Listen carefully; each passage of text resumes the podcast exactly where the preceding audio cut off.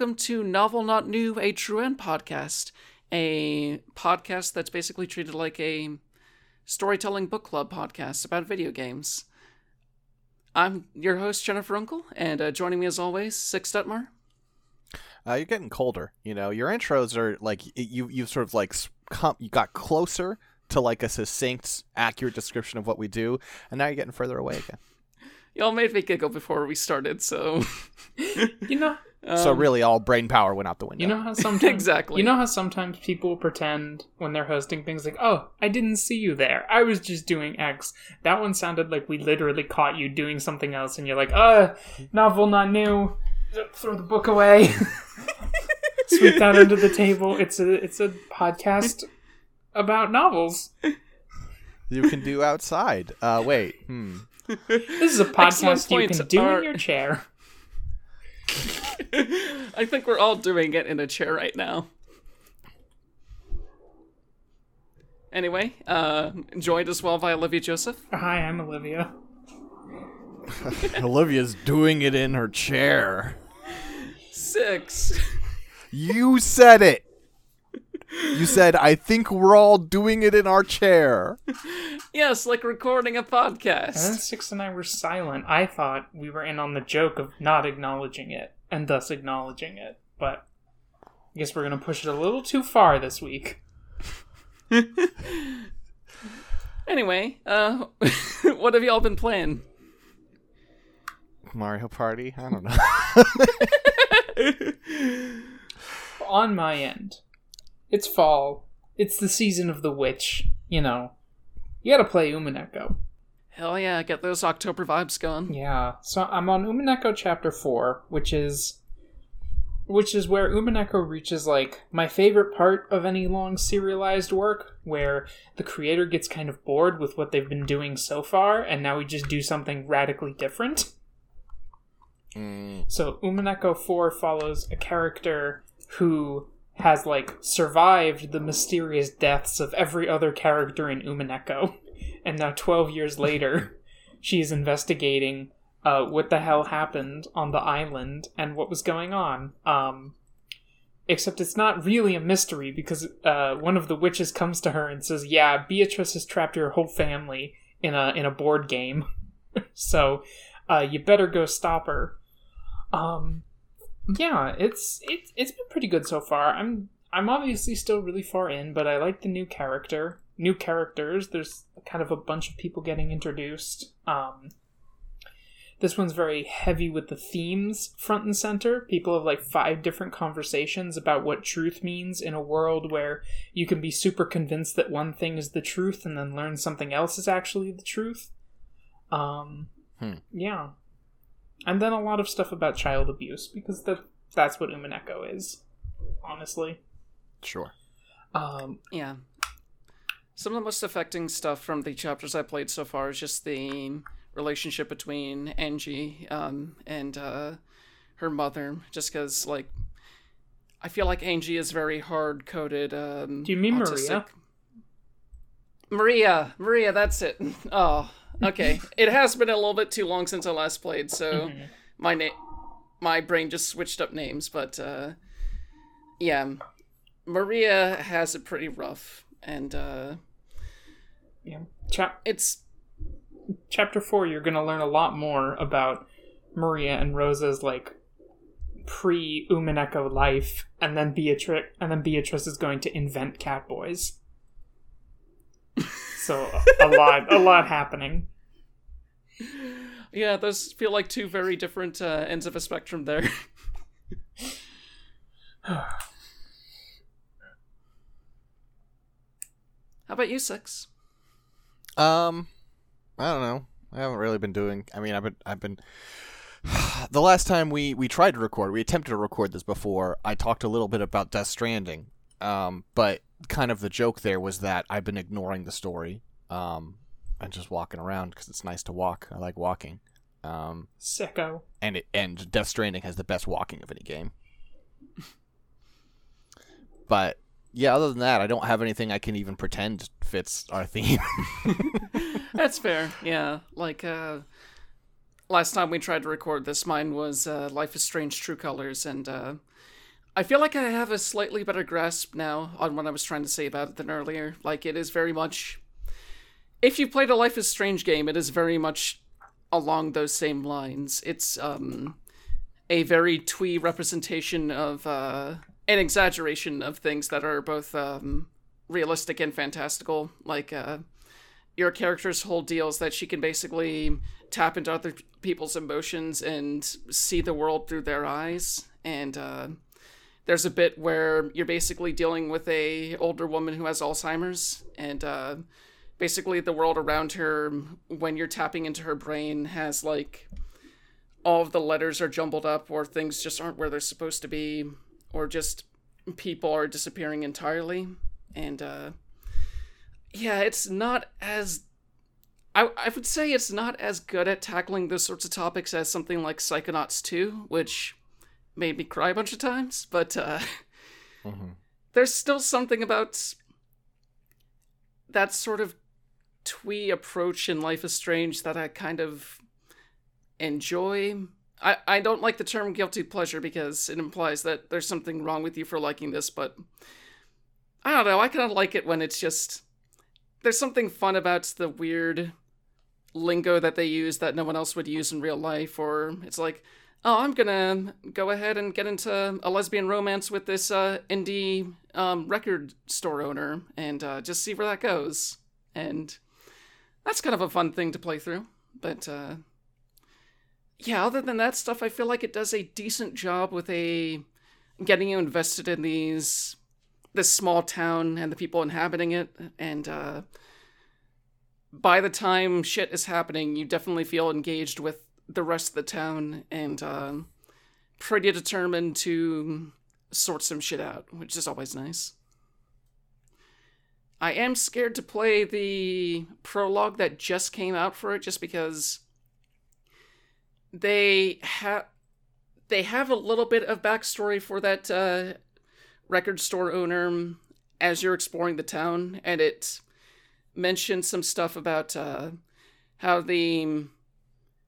It's basically implying that uh, she is trans, and I'm worried that, like with most AAA big budget games, it's going to really fuck up the trans representation there. But uh, I did like that character, so I guess I'm going to head on in and hope I'm not putting my hand on top of a stove.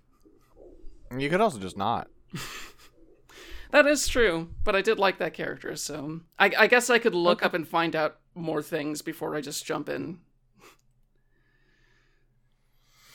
I mean, you know, you, you have to you have to go with your, your gut on this one, or your heart, or whatever. How does this, the heart be your guiding key? Can, shout out Soren to uh, smash, Sora. Soren smash, Soren smash. Yeah. I had a friend be like, I figured out why I'm not excited about Sora and Smash. It's because Sora's a really good fit. And I'm like, you're dumb. I want them to choose someone who makes everyone angry. That's what I want them to do. well, it's it's their their argument is more like, no, it just sort of mechanically makes sense. Whereas I have the most fun when they're like, we're gonna add Kazuya. How the fuck is that gonna work? And it's like, okay, that's fair, I guess. But I I like Sora. I'm ready Sora. Soren Okay. smash, Donald and Goofy not in Smash. Donald and Goofy so not in Smash that they replace their portraits and uh, I, I have seen an edit where they have like the the big stained glass art and they had to replace Donald and Goofy and with this in this one it's Duck Hunt Dog with the dog and the duck. apparently Nintendo also released an official promo image of Sora hanging out with uh, the Duck Hunt dog, so yeah, baby. they know what they're doing.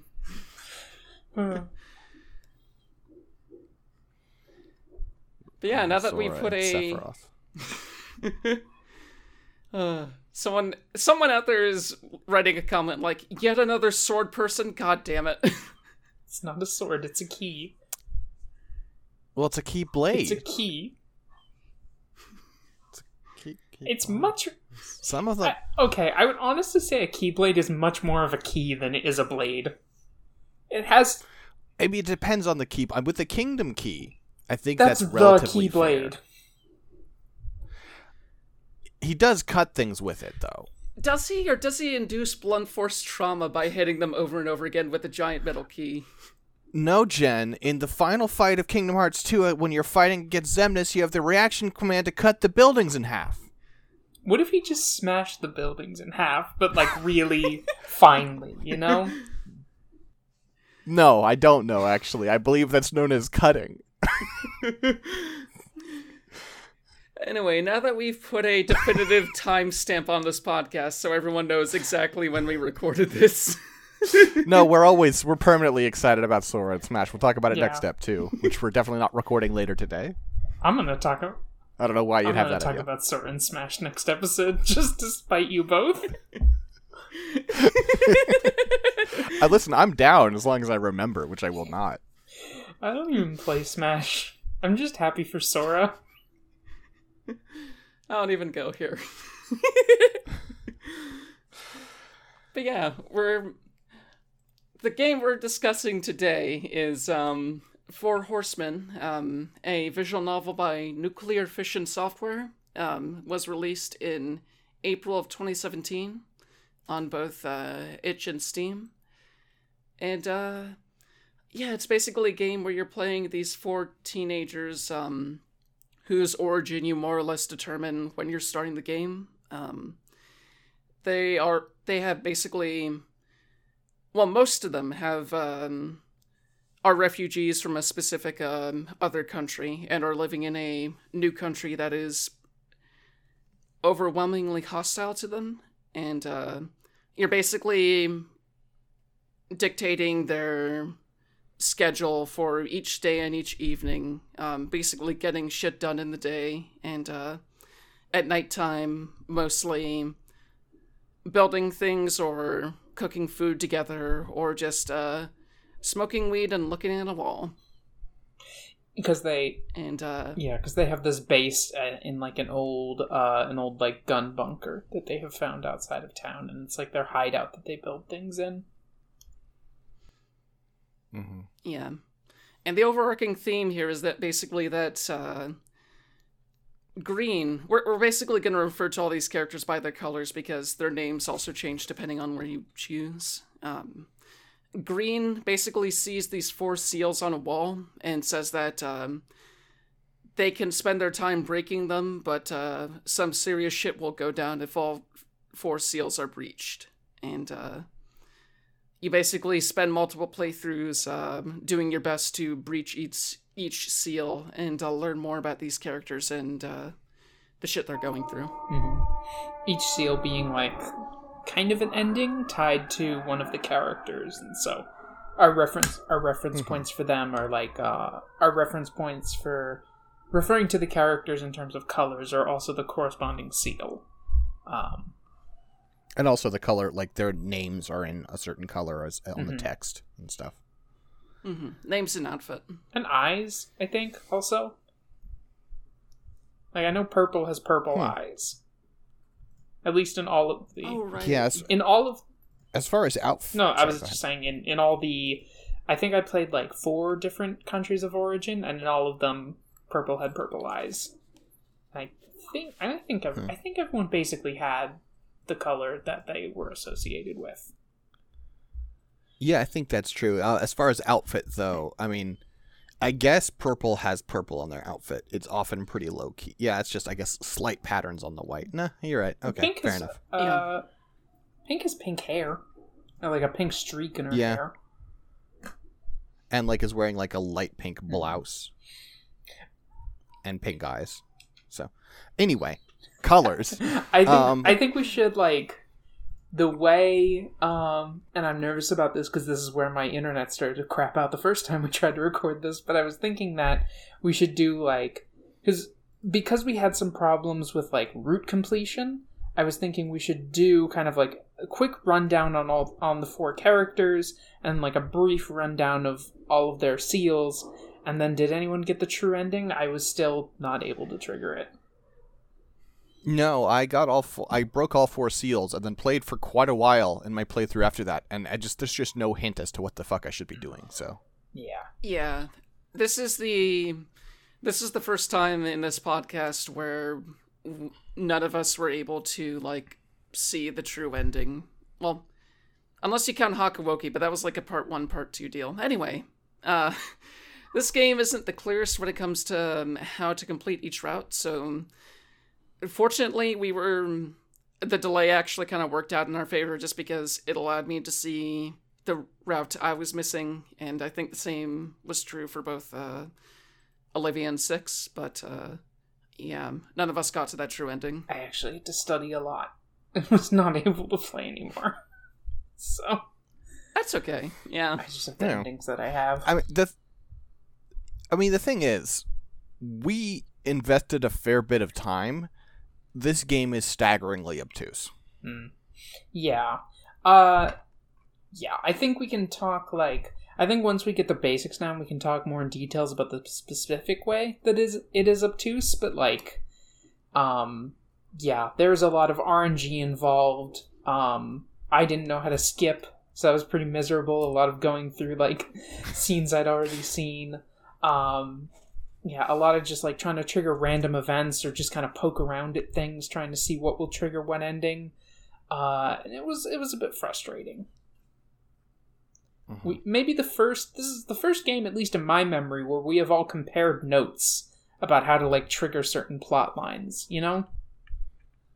Yeah, I, I sometimes I feel like most often you two will will shoot some stuff in the in the in the group chat, and I am worried about like burning pot, and so I mostly stay Mhm. quiet. But I I couldn't I couldn't but speak up when I'm like I don't know how to fucking do this. yeah. So did we want to each like um trade off talking about characters just so that uh, one of us isn't talking for too long while we're running down the characters? Yeah.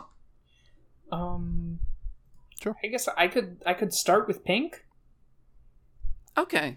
Okay, pink is the easiest. Yeah. I feel like. So uh, Pink is basically like the tinker of the group.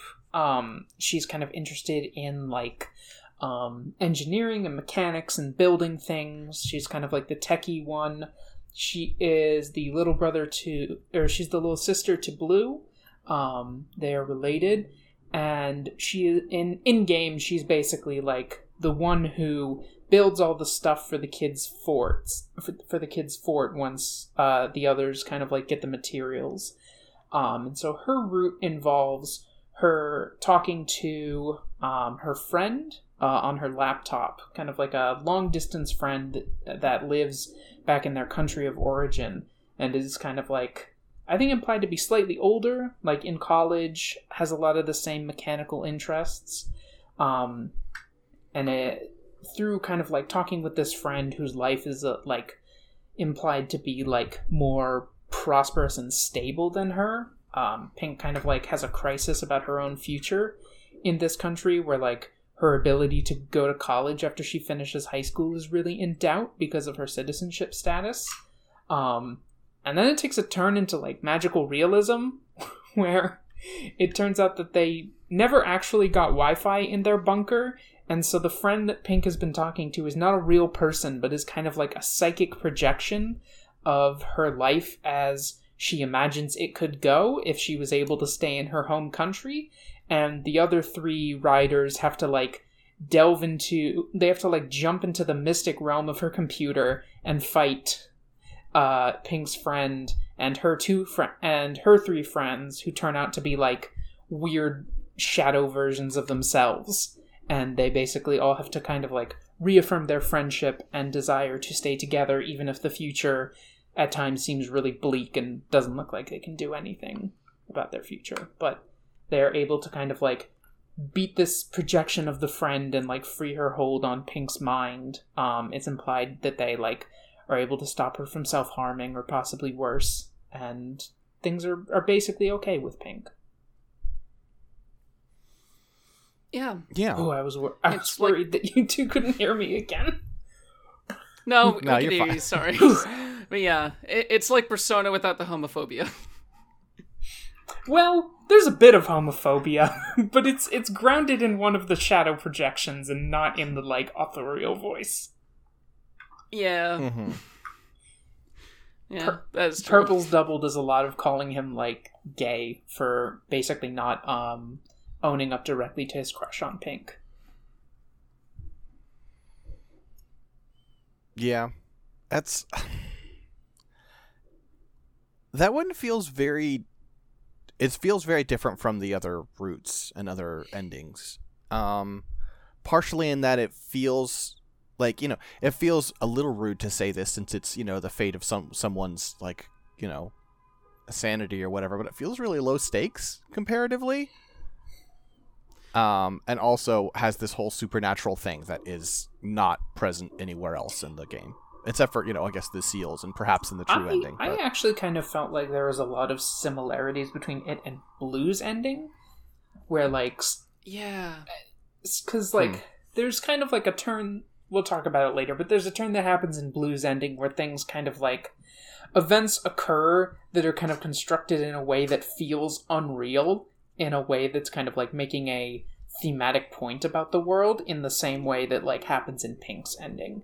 Even though nothing explicitly supernatural happens there there are some things that are like just bizarre. Like characters who show up and sprites who show up like being different characters and playing different roles. Um, and I think I think somebody in Blues Root explicitly says the term magical realism, but I think both it and Pink's ending kind of like share that that kind of strange turn in them. Yeah, I guess that's fair. I didn't. I, I don't know. I, I think at the end they kind of cut the weirdness of, of blues. They kind of talk talk away at it, but Mhm. even then, it kind of doesn't it really take away the feeling. Um, which I guess I'll take. I'll take blue. Um, blue is the uh the anti-authority butch of the group.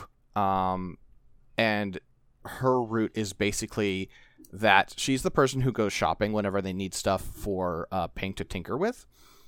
And um, very quickly, you get to a position where anytime you buy something, you have to take the bus home. And a, a person who looks very much like Blue, but is a different is the is is like you know native to the country you're in, and so because of this, also like can easily look exactly and have the same name as you from a different playthrough, right? A different Blue. Yeah, it's like literally Um, the same sprite with like minor skin tone Mhm. changes. Yeah, and uh, starts starts basically uh, threatening you and harassing you, and the it starts to become some like escalation and brinksmanship where you get a knife and then you get a taser, and finally, uh, after finding a buried bullet with the other blues name on it. Uh, crafting a, a one shot, uh, you know, like homemade gun, Wait, a is it zip gun. is it the is it the other person's name or is it their own name? Because I feel like uh, they spend a lot of time talking about how she was looking for the bullet that had her own name on Yeah. it. she's looking for the bullet that has her own name on it, but when she actually gets it, it's the yeah, other she person. has a she Oh. has a dream about finding bullets with the names of like everyone that she owns, or uh, not everyone that she knows, everyone that she knows on them, and um, she is like convinced that the bullet with her name on it is buried in the bunker in the real world, but it turns out to be the other girl's name. And I think they explicitly say that the other girl found a bullet with her name on it. Yeah. Yes, yes. So- Um, and so yeah, it comes to a final showdown where they're both, you know, have have these homemade guns at each other's head with bullets with each other's names on them. Um, and if you go for the the better of the two endings, oh, I I guess I should also say there's the old lady who is like the bitter old lady from from the home country who's always there to egg on any any hostilities. Um, and she shows up and is like, "Just do it, just pull the trigger." Um, and obviously, there's a bad ending where you do it, and that's not great.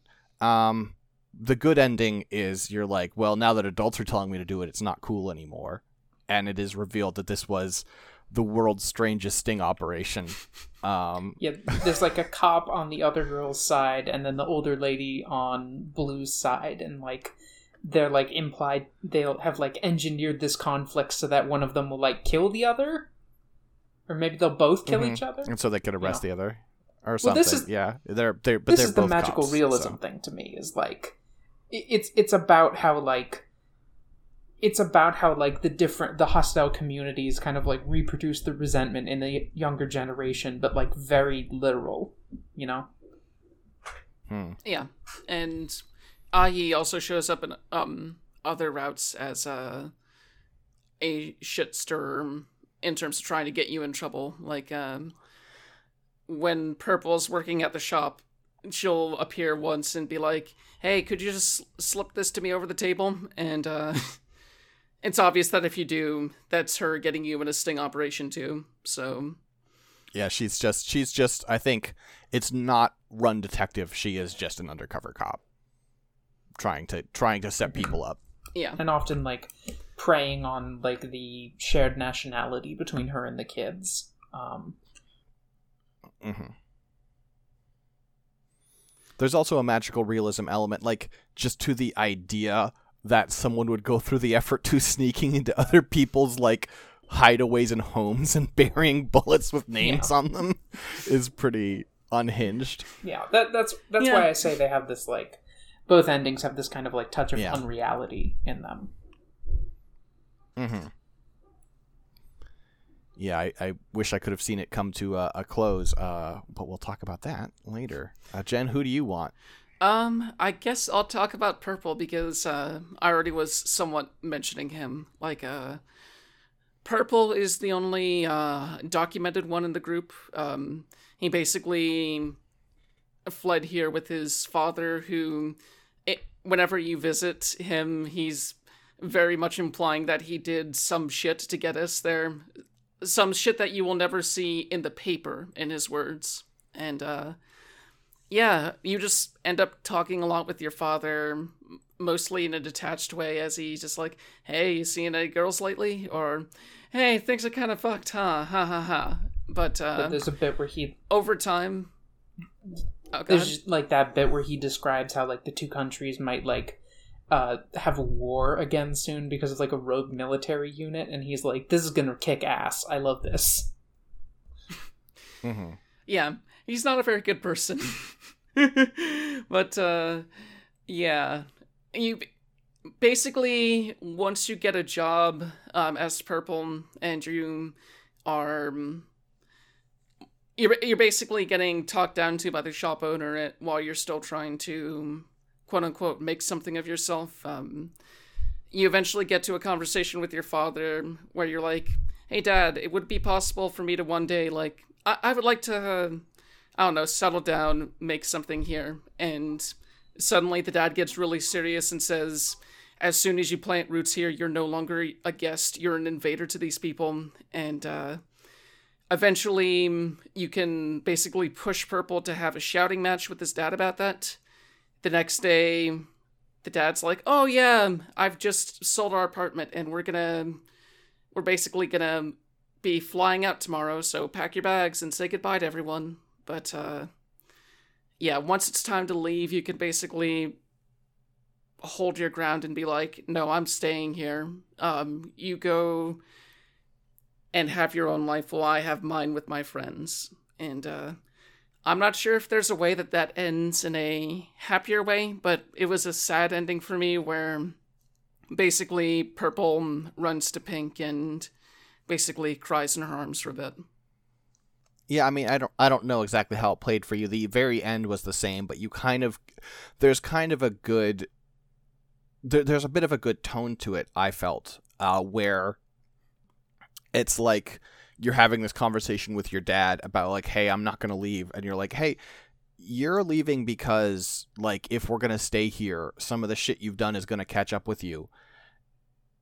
It if we're in a position where you're like running away from consequences of things you did, they're just gonna keep coming. So doesn't it make more sense for you to go and for me to stay here? You know, I'll I'll come find you when I'm older. And your dad's like, yeah, that makes sense. So like it is sad because he's separated from his dad, but at least in the ending I got, it's like this will ultimately be for the best, and there doesn't seem to be any bad blood between them. Yeah, that's how it went for me too.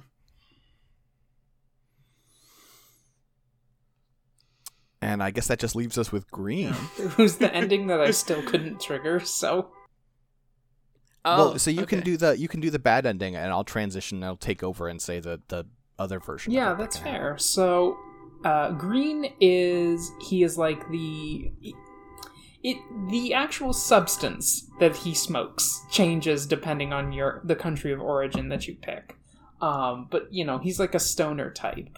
Um, he also has this very kind of like contradictory like nihilist slash like humanist streak and that he's the character who will most often be like listen guys everything's fucked and it's it's totally ruined and uh, don't even worry about trying to make a future because everything's fucked. And also kind of like the person who will often be like touchy feely with other people and be like come on we can make it as like you know like a group together. Um but basically as you kind of like do things throughout the game you'll get these scenes that kind of like where like some shit will happen to the characters and the game will flash the words like this is bullshit one of five right?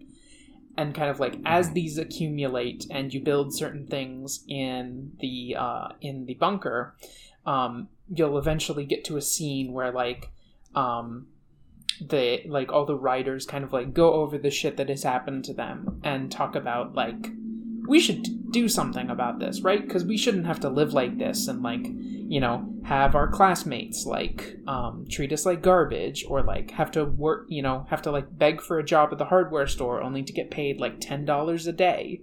Um, or like um, or like not be able to like um, tell anybody about like the time we got attacked or else we'll be suspected.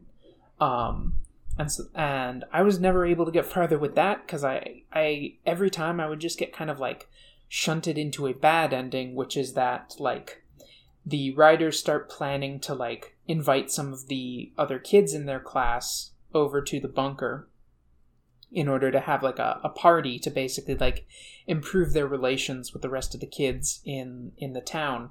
And then uh, instead a cop shows up and kind of like busts up the whole bunker under you know like suspicion of you know kind of a very thin suspicion of them being like a drug trafficking site you know um, so he, you know, the cop kind of mm-hmm. like busts up all the stuff that they built one by one, and the kids can't do anything to stop him, and then they get like locked out of the bunker because it's declared an unsafe property, and that's like obviously a very bad end. Um, and I mm-hmm. wasn't able to figure out like how to get past that, so.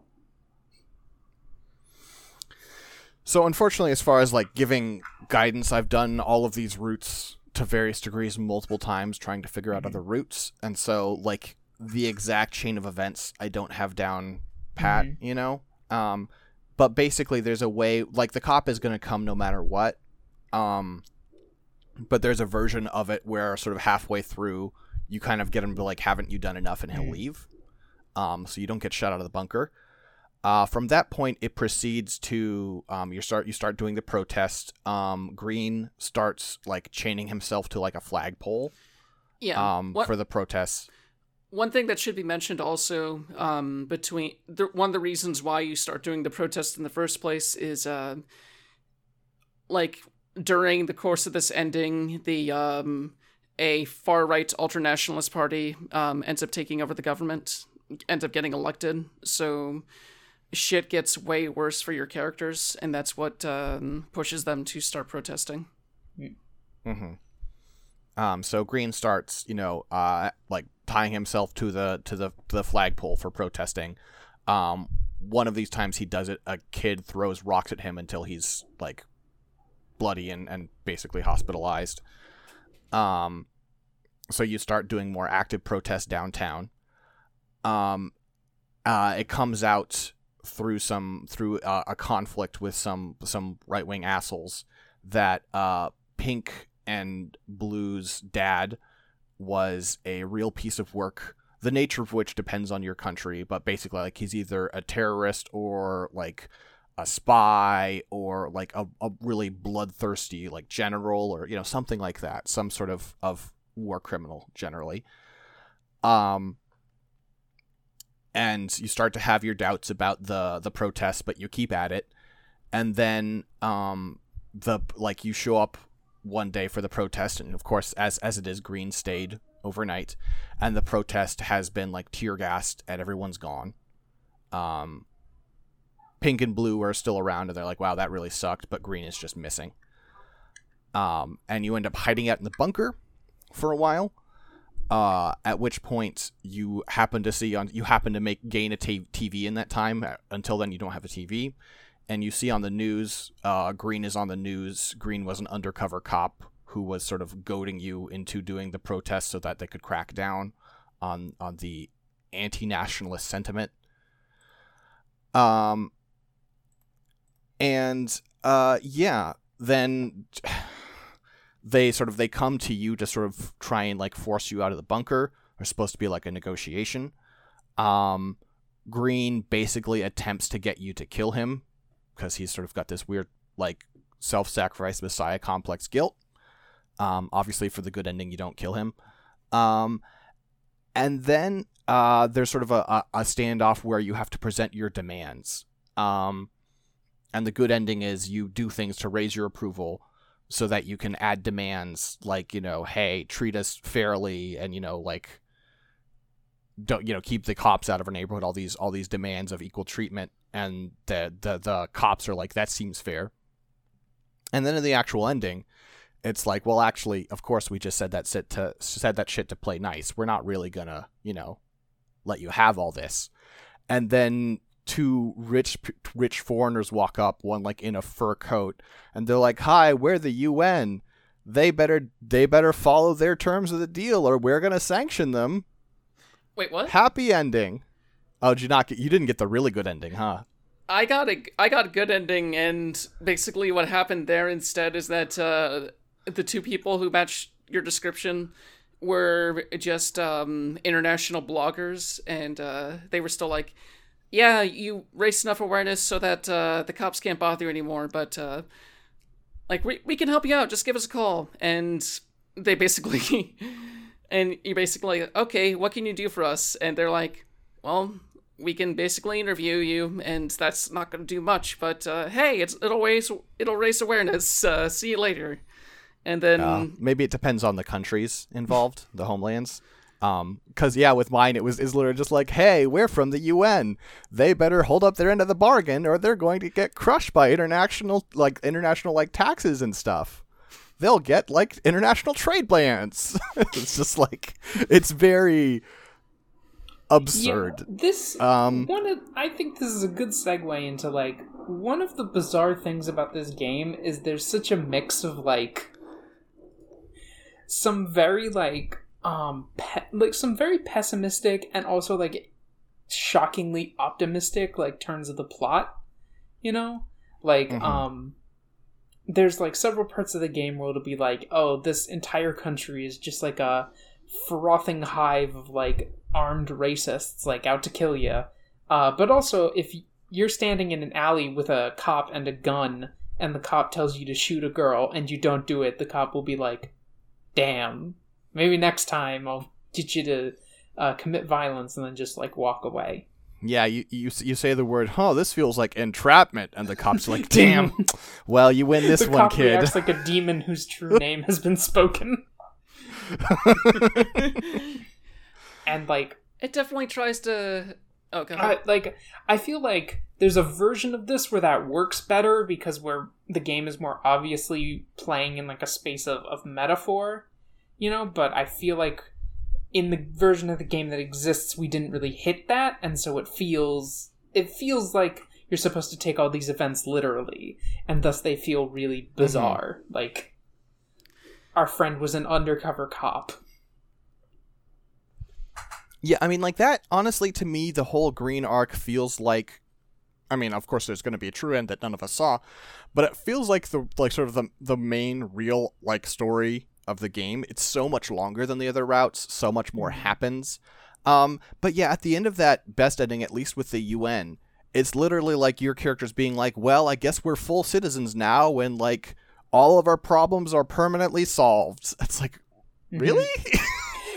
I think there's supposed to be like a tongue-in-cheek element to that, like, but it's it's awkward because they do that and then they also they, they flip between that sort of um, sarcastic ridiculousness and also just some real shit. Like characters will come up to you and say some awful real world shit to you or they'll say it behind your back or you'll have a teacher that's like now now calm down class. We can't treat we have to be nice to the enemy here and things like that. And it's just an interesting mix of uh, shit that feels like it's ripped from real life and uh, things that go for a more out there interpretation. Like I I can't imagine the stuff about the UN is 100% genuine given that like the other the only other time like the idea of like an international community, you know, in quotes showed up in my playthrough was like Purple's dad talking about how like the war is going to be great for great for the economy because of all the international aid money that's going to flow in and he says that really sarcastically. Mhm. But like from the way hmm like from the way you've described it, that UN stuff and the green route comes in at the end, and that's like the emotional climax. Um, Yeah, I mean, it feels like it's tongue in cheek about how quickly they're wrapping things up to me. But like the actual bit at the end, the conversation about like, wow, we can now choose whether we want it, whether we're like it just becoming, you know, like full members of this new nation, or of the of our of our new home, or like carrying on our old tradition, or just being something else entirely. And the way that conversation unfolds does not feel at all tongue in cheek to me.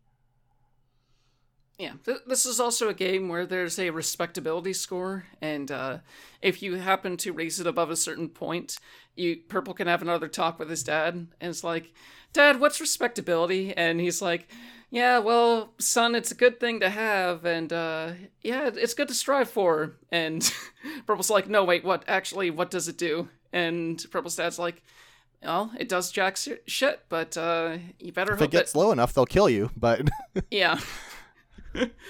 so it gamifying elements like that and then just having conversations like, yeah, this means nothing. Or like within Pink where if you're really giving yourself into this AI, you'll just get a bunch of you'll get quote unquote the best sword in the game or a million dollars or things like that. It's uh constantly blurring the line between reality and fiction in a way that's often interesting, but uh can somewhat um it can somewhat soften the tone when they go for some real shit sometimes. I think like sometimes it works for me, and sometimes it doesn't at all work because like the respectability thing that that part kind of like works for me and how blunt it is.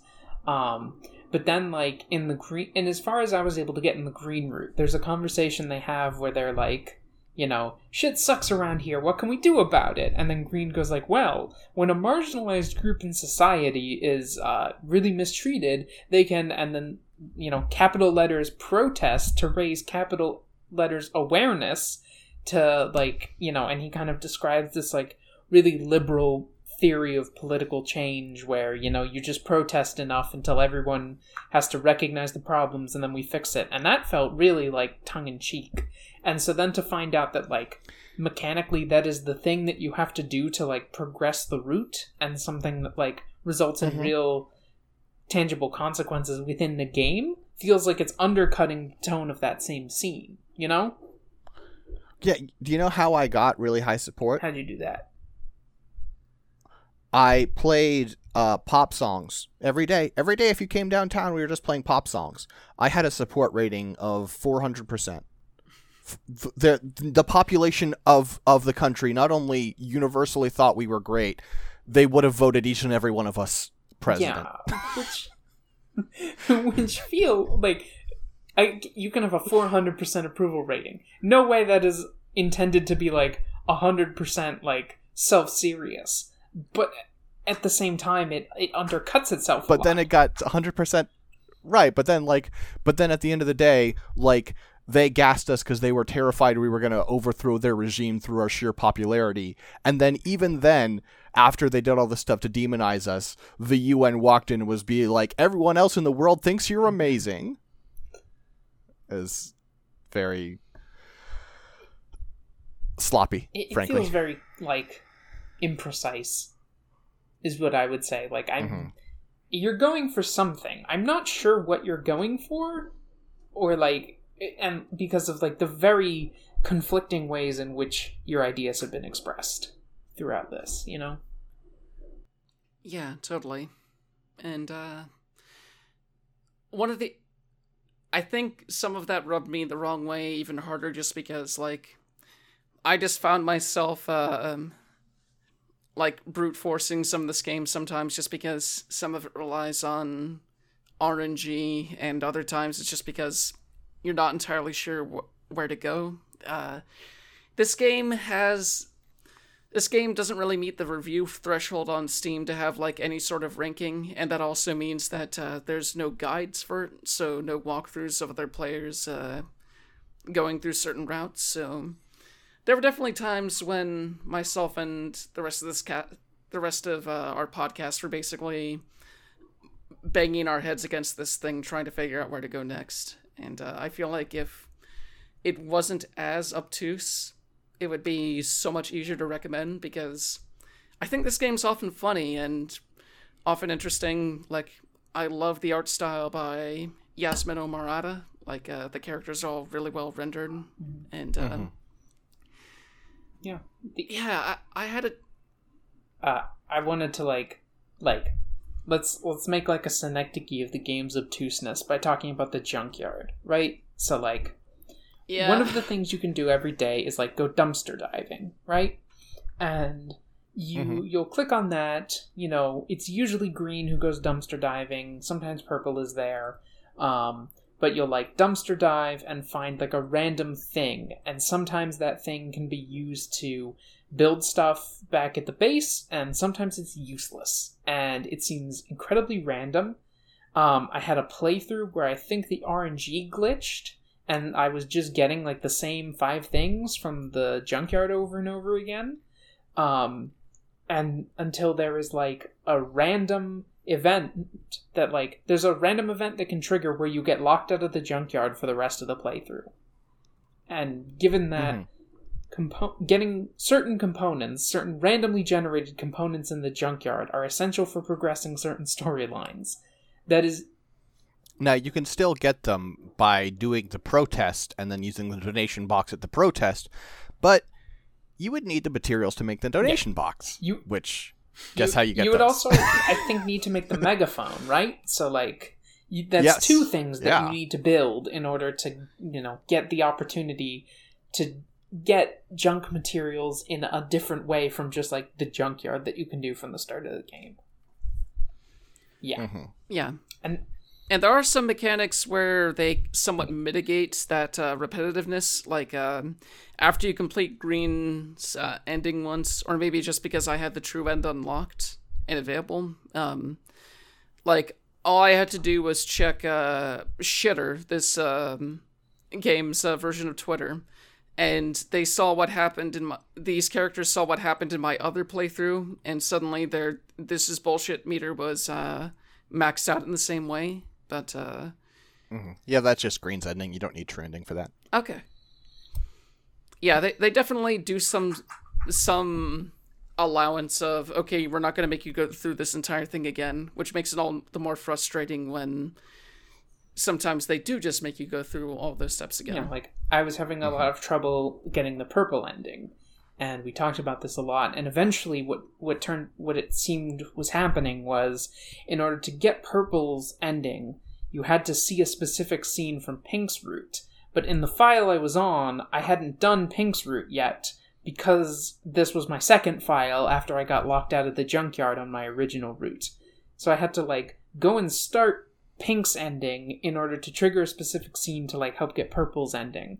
And I think that is what eventually allowed me to get Purple's ending, but it was like never I had no reason to believe that the events that happened in these seals were like um you know, dependent on each other in that way because you know, the other ending that I'd gotten hadn't done that yet, and it didn't seem like Green was related to that. So, yeah, just very. It, it was very complicated design. And now I'm thinking that maybe the reason I had so much trouble getting Green's ending was because of like a flag in a, in another route that I didn't do, you know, on that file. Mm-hmm. Maybe. Yeah, it's and it's it's also frustrating because like looking at like comments on on the on the itch page because the only two sources of information for this game I found are comments on the itch page and the uh, Steam like discussions for the game, which are very minimal. Mm-hmm. Um, and it's just like there's a lot more like there's the true ending obviously there's also apparently a route for another character named eris Um, I I don't know how to find any of that. There's literally no clue. There's no like now that I've gotten the true end, it's not like there's a true end sim- sim- symbol on choices because that's the only thing you have to guide you with for going for the various seals is that some choices will be like, oh, this one has the green seal on it, so presumably it will help me head towards the green Mhm. seal ending. Um, I feel like this game is infuriating, infuriatingly obtuse, and like, I get that like a small game like this, there must not have been a lot of playtesting, right? That's understandable, but I feel like it really gets in the way of the game. Yeah, I, I feel like even I feel like there are some there are some definitely some decisions that are made with regards to like progression and stuff like that that I think could be it should have been I think ironed out in the planning process. You know, like um I I can't I, I'm still kind of shocked about the junkyard thing and like how annoying that is. And also with Purple's job, like the you know maybe maybe I just should have known how to skip through dialogue. But God, is it really frustrating to click through the same like handful of scenes every single time? Um, because there's really only like I want to say like eight at a maximum number of scenes that you can have at Purple's job, and then but then Mhm. you know uh, I think this is a thing that country of origin influences, but like Purple in my files was getting paid like ten dollars a day, so I had to do so much grinding of the job scenes. Yeah, it's possible to get 15 with it with Uh-huh. different origins. Yeah. Yeah. And also, I mean, this is this is the example that that really stuck Jen for a while. I got to experience it yesterday. Um, there is um, you have to build the megaphone, and part of that is you have to get like a smashed guitar amp, which you have to get through dumpster diving. And in my struggles to try and get the true ending, I'm like, maybe I'll just build everything there is to build. Maybe that'll do something. Uh, no. Um, and so I was trying to build the megaphone, and I ran into the same problem of Jen, where I spent in game a literal year dumpster diving to try and find that fucking thing and didn't get it. Uh, don't worry, it only took another 120 days after that. Yeah. Just One thing I will say though is that I realized that I was approaching it the wrong way because it's not dumpster diving that you get that through. It's by clicking release your aggression on the dumpster and uh oh, you have oh yeah, you do have to do that once, but that doesn't that I, I think that changes the possibility space, like what can drop. I think. Oh, weird because every time I released my aggression on the dumpster, the item I needed it precisely came out. Intra- I was only ever to do that once a run. Yeah, I only, I only, I didn't have like release your aggression multiple times. It was just like, Yeah. Oh yeah, I didn't either, but like every time, the one time I did it, it always gave me the smash guitar amp I needed. Interesting. Huh. Yeah. Who fucking knows? Uh as i say, very playing, obtuse thi- game. playing this game, I really realized like how much I take for granted, like being able to just Google solutions to to things in games that I don't immediately grok. You know, like mm-hmm. Yeah. it's and when you get a game like this which just like doesn't have the the kind of like reach for to to like get those kinds of guides written for it it's it's difficult Yeah. my, brain's not Totally. lit up enough Uh, I do, however, one thing I, I want to say in, in the game's favor that we haven't mentioned is the way, like, depending on your origin, you get different versions of these characters, right? And the way the other, you realize over time that the other versions are just popping up in scenes. Like, the assholes who come to the store are just they could have been playable characters if you'd picked a different origin. It's just it's the same sort of pool of people, and I think that's really effective. I i actually didn't feel great about that once i noticed it because i i think it Hmm. implicitly contributes to this idea that is like I, I think it contributes to this kind of like universalism in the tone, which is just like, you know, the specifics. And this is something I also wanted to talk about that, like, there's this sense in the game that, like, the specifics don't really matter as far as these countries. You know, you can pick many different countries, and I don't know exactly how many off the top of my head, but like what changes is really kind of like cosmetic stuff in the game. Um, it's not it's not core really to the game's writing or, or plot, like what country you came from.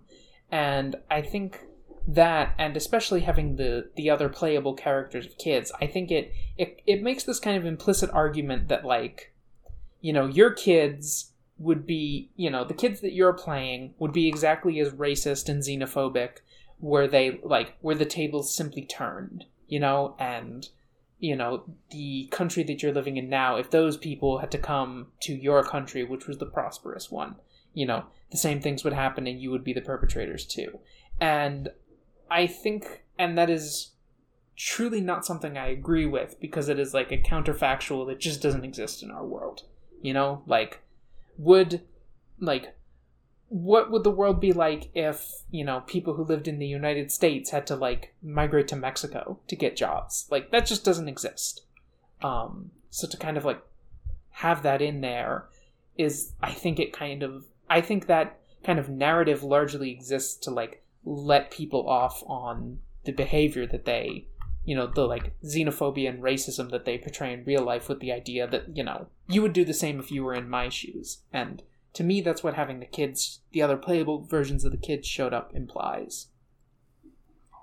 I understand that reading. I think the way i took it was was more a consideration of like look this is like this is the like the toxic influence of like like nationalist culture. Like it i don't think it's inevitable that these characters like this and i do i do think having like without exception any playable character you are not playing is a piece of garbage kind of does sort of lean more towards what you're saying. But i think it sort of is to drive home like hey like you just auto- you probably you just automatically think you're one of the good ones but like a lot of people who you think of are as decent people are are actually quite you know like xenophobic or racist or toxic. You know, like the the way the culture pushes you towards this is not an excuse, but it also is not a thing you can ignore. Yeah, and it it also demonstrates how like part of what's going on here is uh just the way that uh, the media, the education, um, the educational materials, everything is like geared against you. Like if you spend time in school reading, you'll read texts that uh, the teacher recommends that are like written from the perspective of a journal of an ultra nationalistic uh, general like uh, when you're catching glimpses of the news reports they're all talking about how these of these awful things you've done or like i didn't even see a protest flyer there even though you were making them constantly maybe the saddest thing is how when you really listen to what Green is saying as uh, he's talking with you, trying to like do the negotiation, he really believes that uh, he's actually gonna get something out of this, and he's gonna be marked as one of the good ones. Like he even a reporter mentions about how much he's doing, and he's like, "Oh, thank you so much. I've been waiting my whole life to hear that." Or the saddest thing that he brings up is, oh, they tell me that they're gonna fast track my immigration papers because of this. Like, he's getting jack shit out of selling people out, but because he's constantly t- told by this other undercover cop and the rest of society that, oh, as long as you earn your keep, you'll be accepted here, he'll just uh, continue trying for that. And uh, mm-hmm. I really wish I had unlocked this ending because this turn seems so strange to me. Like it seems almost counter to what his character was previously. You know? That's because he was acting. Yeah, but um, this is this is why I, I want to see just... it because like it doesn't it doesn't you know there it, mm-hmm. it seems so counter to it in a in a way that you know doesn't read to me that doesn't sound to me like acting and sounds kind of like a, a a mechanical flip in a story. So I really wish I had seen it so I could kind of like judge it for myself.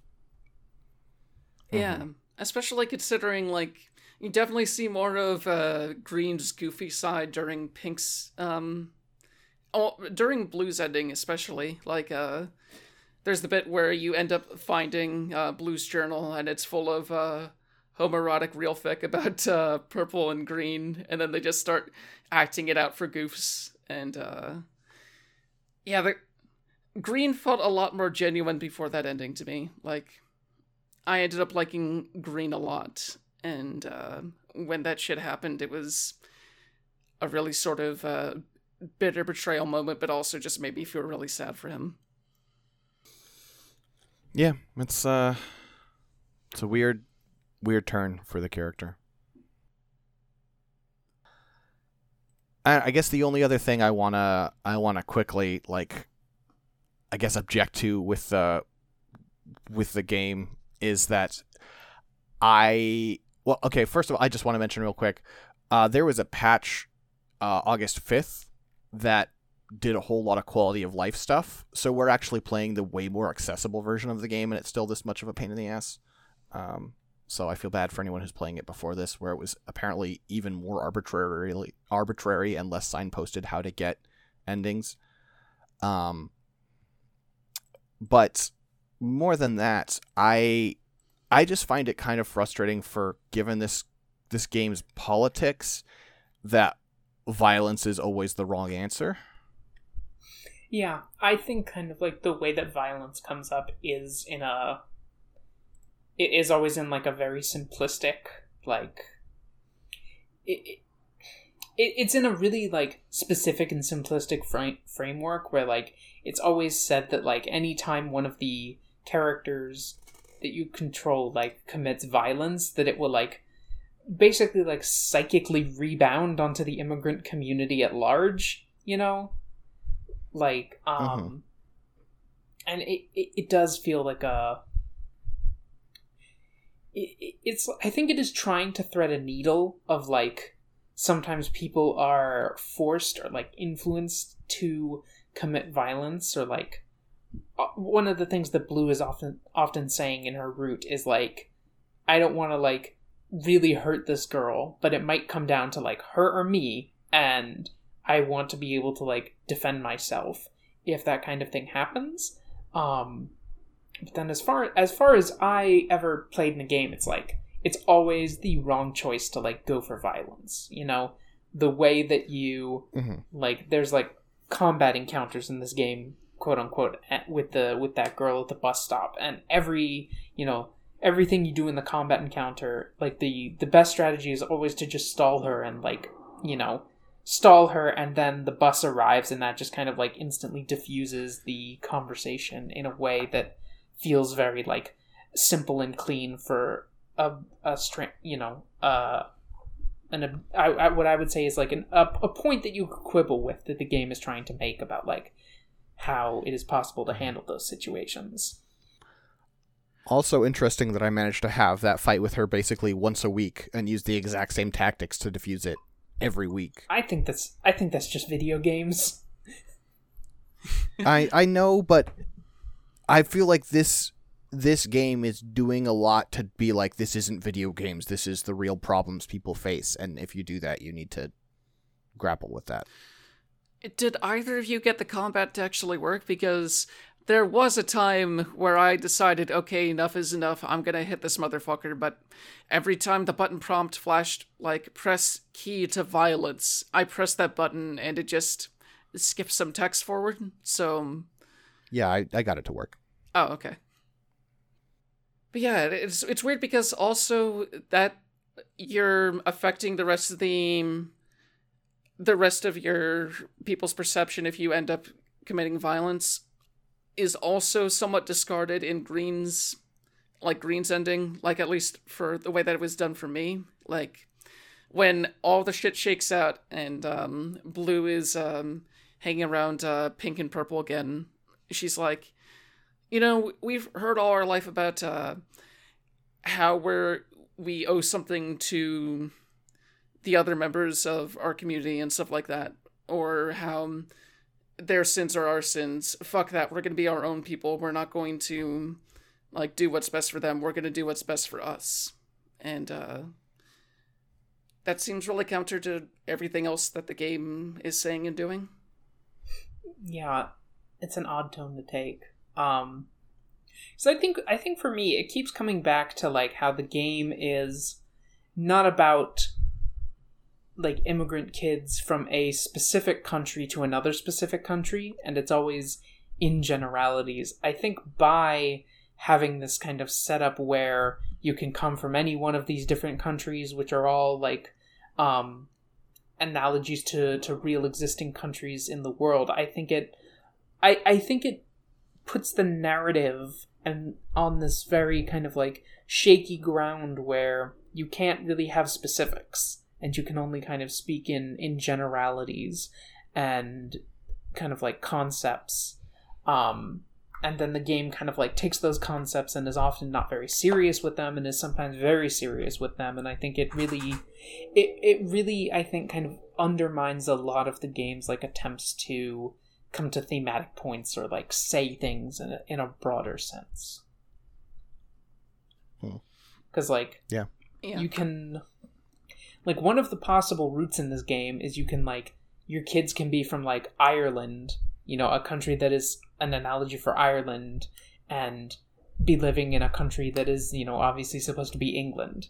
And that is you know, that the experience of like Irish immigrants in like another English speaking country is so different from like another scenario that I played where, you know, the kids were like analogous to Pacific Islanders living in China, you know, and that the different kind of like experiences going on there are so materially different in the real world that I think when they are conflated in this game, I think it, it feels like you kind of can't say anything really substantial about either of those experiences, you know? hmm Yeah, I agree.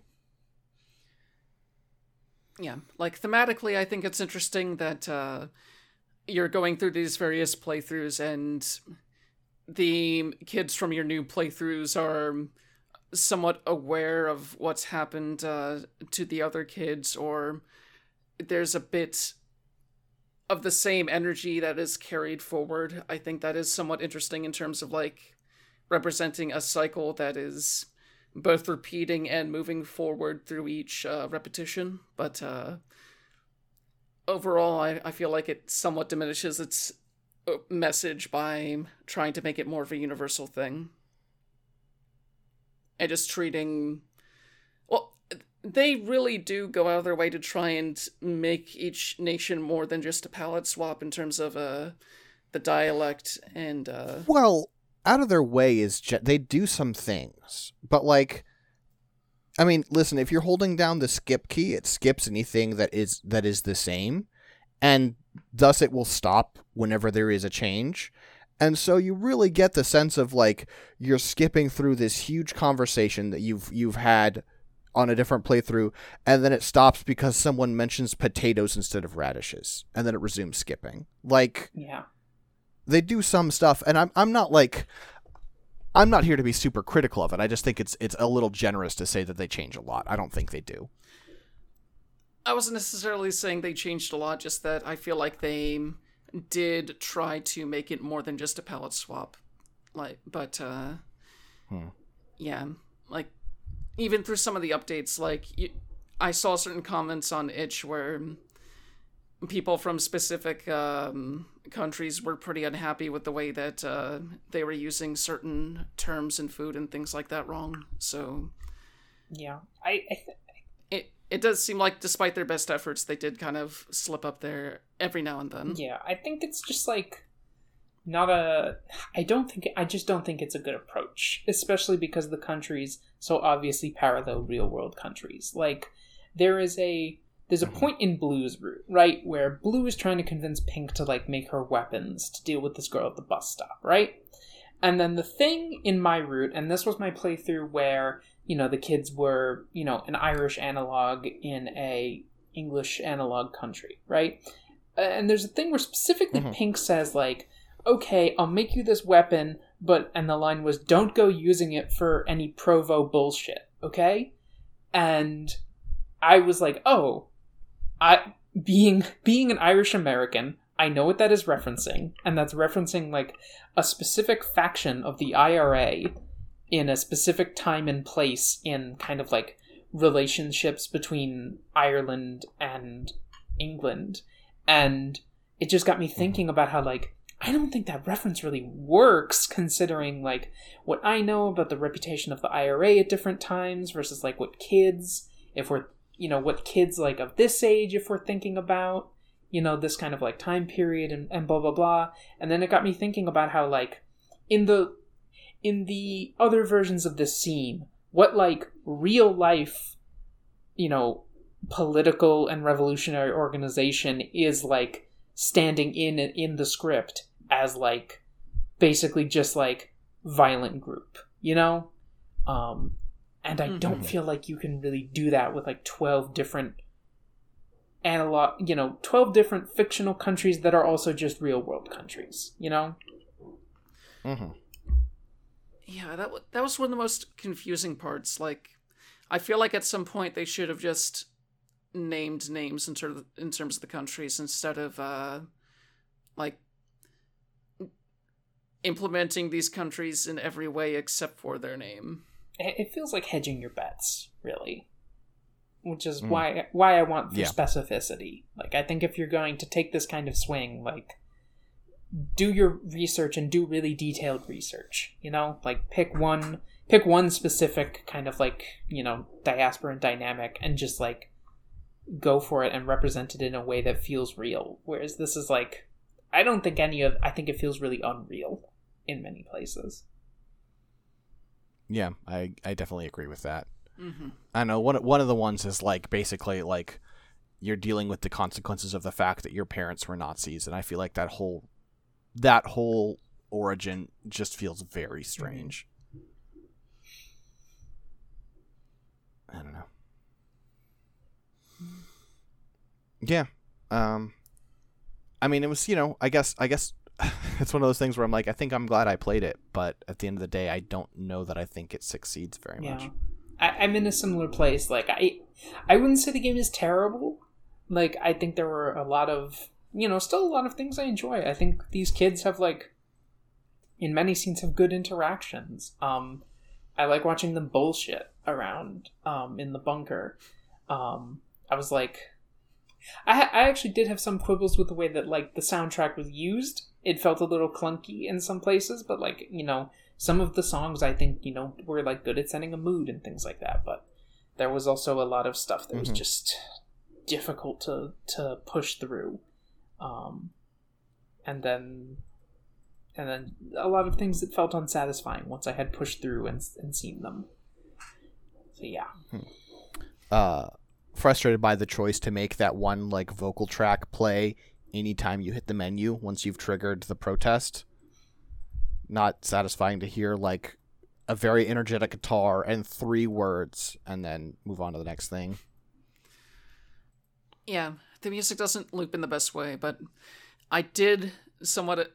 I was somewhat into the way that uh, for certain tracks and for certain interactions, like each character had their own instrument associated with them while they were when it was their turn to more or less speak or get their feelings out, and uh, Hmm.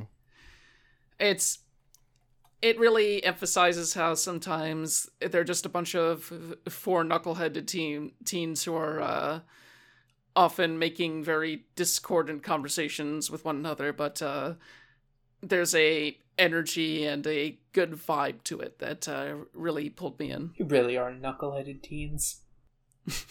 uh, I love the bit where I love the bit where you're just making the instruments or getting into a dance party and suddenly all the Ren'Py sprites are um, bobbing up and down. I love the little jumping animation from whenever a character is like, um, they use it for a few different things. It's not always for dancing, which makes it even funnier that they just kind of like flip and go up and down.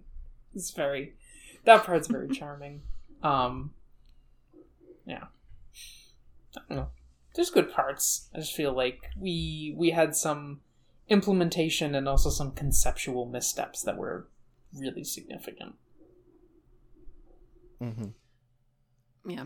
And I really wish I had seen the full ending because it probably wouldn't have fixed all my problems with it, but uh, overall, I feel like I would have better understood the it just helps to understand the full message of something if you're able to see all of it.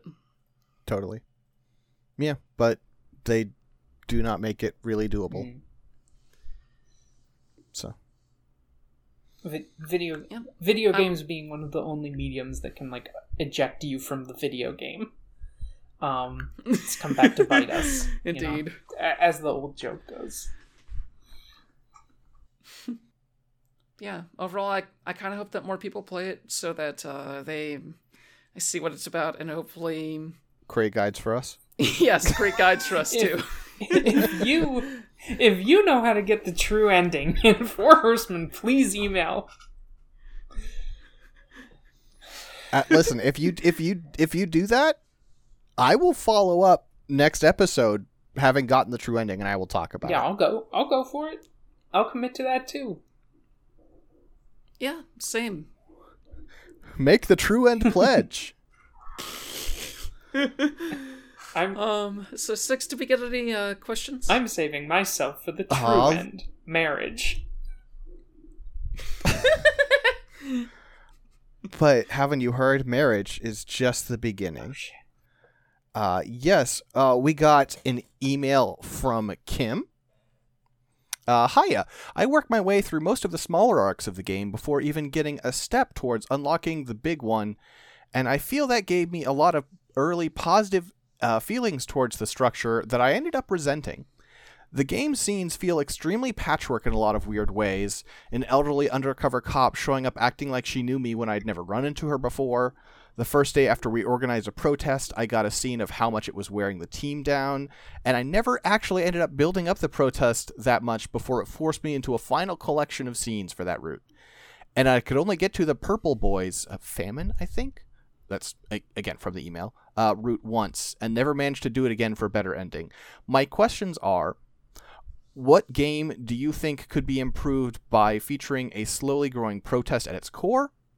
Uh, what are your favorite games where the characters are into and reference their favorite anime? Love the pod. Bye. So, first question What game or games could be improved by showing a slowly growing organized protest at the core? Hmm.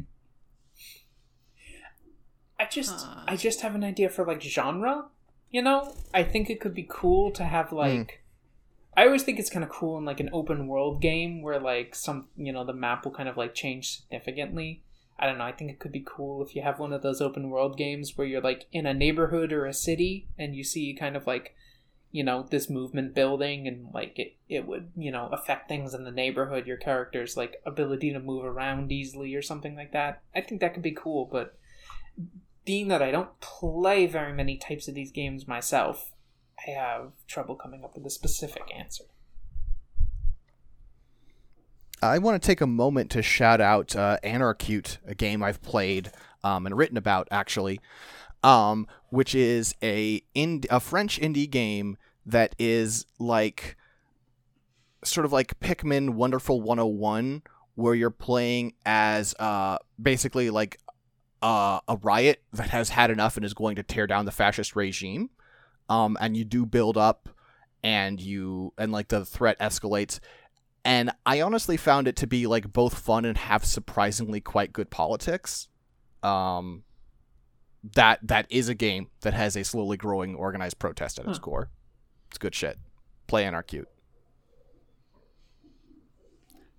Yeah, I I more or less agree with uh, Olivia's answer regarding it's cool when open world games uh, have dramatic shifts like that. Like, I might be misremembering this, but I feel like one of the infamous games had something like that a little bit as uh, people got used to other people around them having superpowers and things like that. But uh, I also think it was kind of. I also think it's kind of neat how um, in. Uh, I feel like this was an element of Suzerain a little bit, where you kind of watched as um, a certain unrest grew around you. So I feel like it is a good fit for strategy games to Hmm. have uh, protests as well. Actually, since you mention it, um, Total War Three Kingdoms has a similar mechanic for its, uh, its like uh, Yellow Scarf Rebellion DLC, where it's like like dissatisfaction sort of spreads like a wildfire, um, it's really unsatisfying if you're playing anyone but the protesters. I will say because it's it's so contagious. It is it is worse than smallpox. It's just everywhere. Um, but if you want to play a yellow turban and be like, yeah, no, you're right. The emperorship is bullshit. It's very satisfying. I'm honestly, fa- I'm like so fascinated by the mechanical conflation of like protest and disease from from the I from know. like a, a strategy thing. I don't know. Waypoint, pitch me. it's it's an interesting thing because you know, especially with the the yellow scarf slash turban rebellion, depending on you know your your preferred translation. Um, it's because all the stories from that era are, of course, about you know the like the noble heroes of the land. They were right. it's just a bunch of people being like, "Hey, you just oppress us and rob us, and don't do anything for us. Fuck you." They were right, but they're always the villains. They're always the monsters. Sometimes they're li- in in uh, the one of the more recent Gundam adaptations. They're literally portrayed as zombies. Fuck off. They were right. Yeah, that that was such a weird touch for a anime that uh, that felt very cutesy otherwise because it's a bunch of chibi Gundam robots uh, hanging out and stuff like that. But yeah, it Well, the alternative is they're just cutting down people. yeah I love to, I love to be I love to be true. a peasant revolt with legitimate grievances represented in popular culture. Ah, the dream. I guess. Uh, what, what was the other question? Uh, Uh, the other question was, uh, sorry, I accidentally closed the tab. Um, what are your favorite games where the characters are into and reference their favorite anime? Uh, to be honest, I hate it. I do feel like any time like this honestly happens in real life. I feel like anytime I've ever heard anyone, writer, fictional character, an actual friend of mine, describe the qualities of anime, I start getting angry and defensive and being like, that's not true. You're just coming up with some bullshit. hmm Um, I get, you know, actually, I, I, am okay with it sometimes when it's a fictional anime they invented. Like, I'm okay with it in No More Heroes with the fucking shmup he's obsessed with. That's all right. But also, part of the point of No More Heroes is what a complete piece of shit Travis is. So, you know. Yeah, like the most prominent example um, in my mind isn't really an anime, but more like a fictional TV show. Like uh, in Watch Dogs 2, one of the things that uh, Marcus and Wrench uh, immediately bond over is uh, how much they enjoy the same series of uh, movies and shows. I think they do some real references, but it's not in a wink wink nudge nudge. It's just two people that are very excitedly talking about the shit they love. And uh, it felt very honest and genuine in a way that uh, most other media that talks about people liking a thing typically doesn't. So, uh, yeah, I. Watch Dogs 2 has some pretty fucking good moments. All right, fair enough. Uh, yeah, that's. I mean, that's that's the email. Thank you for uh, emailing in, Kim. Uh, if you want to email in, uh, Jen, Jen, what, where do they go? What do they do?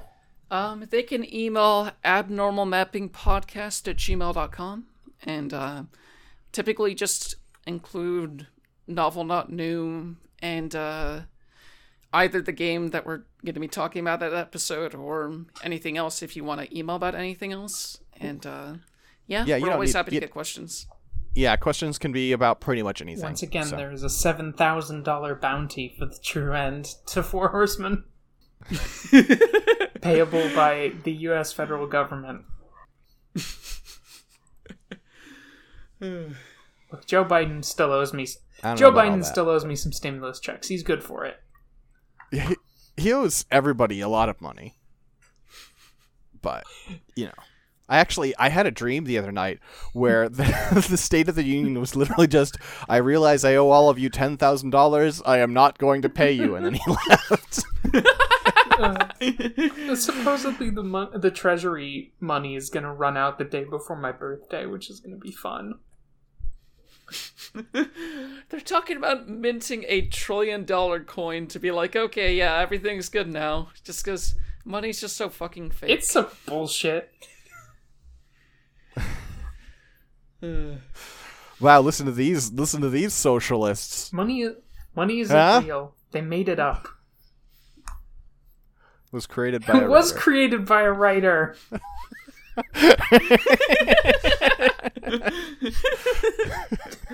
Fucking Jonathan Frakes with a twenty dollar bill. Not this time.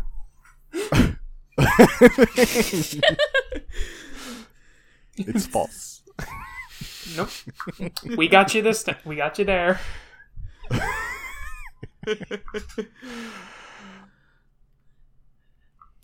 All right, well, I think Wait, we're done one, here. one last one. yeah, One I, last I one. sh- Have you ever provided labor in exchange for a paycheck? Wait, are are you doing Jonathan Frakes? Or are you doing the creator of Spawn? It's, it's specifically uh, Jonathan Frakes in those TV intros. yeah, I know, but there's also the like the, the Seth MacFarlane intros, which have um they they're of a similar style, but a much more demented energy. Tell me I've you've seen, the one where he's like, and he has no one to blame but himself and me. I'm Todd Far- McFarlane, creator of Spawn.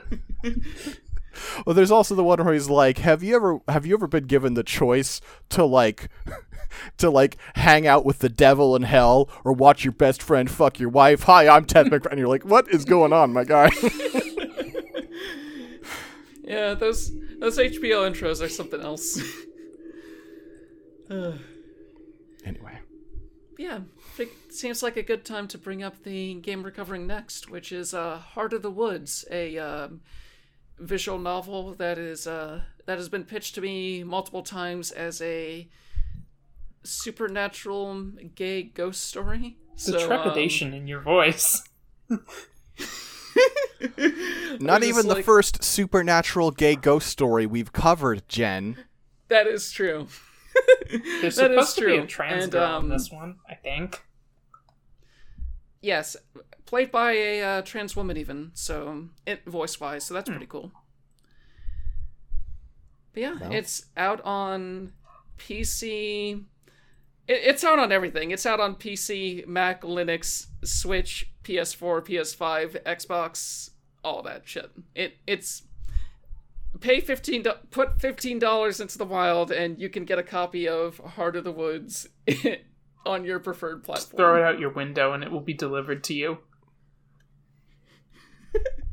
I would try that, but there's construction happening out my window, and I bet There's there was just construction happening out of my window. Wow, we're linked in spirit Truly, and all misery. human experience is refracted across time.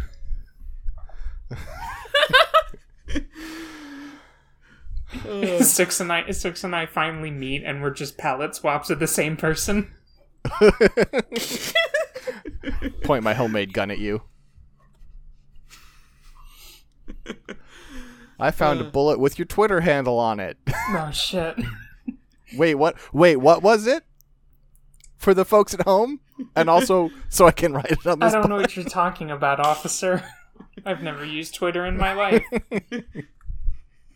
Actually, my Twitter is locked right now, so I'm Oh, So- nice. so, Good uh, shit. next look next time. Listen, honestly, honestly, I mean, you don't have to unlock it. I- Imagine if it was just this exclusive I club that you're like, sorry, you're not on the exclusive list. club for me and all 370 of my closest friends. Honestly, my only issue so far has been that I wanted people to retweet my podcast announcements, and I was like, right, can't unlock yet. Yeah, fair enough. All right. Well, if you want to find me, I'm on Twitter at sixdettmar, S-I-X-D-E-T-T-M-A-R. You can find my work at scanlinemedia.com or patreon.com slash scanlinemedia. I do a lot of podcasts. I occasionally do writing. Sometimes I even do a little streaming. Um, I'm just unstoppable in that manner. Yeah, and you can find me in most of the same places. Like, um, you can find my writing at scanlinemedia.com. a bunch of the other stuff at patreon.com slash scanline media and uh, my twitter handle is at jbu3 and uh, with that we're gonna bring this uh, episode to a close Quick say. Oh, Jesus. oh, thank you for the jump scare six Yeah, that actually that actually did kind of get me. I do it every time. Yeah, but it was particularly like- vehement this time. Well, I've got to keep. I've got to keep finding ways to surprise and delight you. yes delight that that's the word for it but yeah a- until next time um we'll see you later and uh, look forward to talking about heart of the woods soon Oh, bye bye. Peace.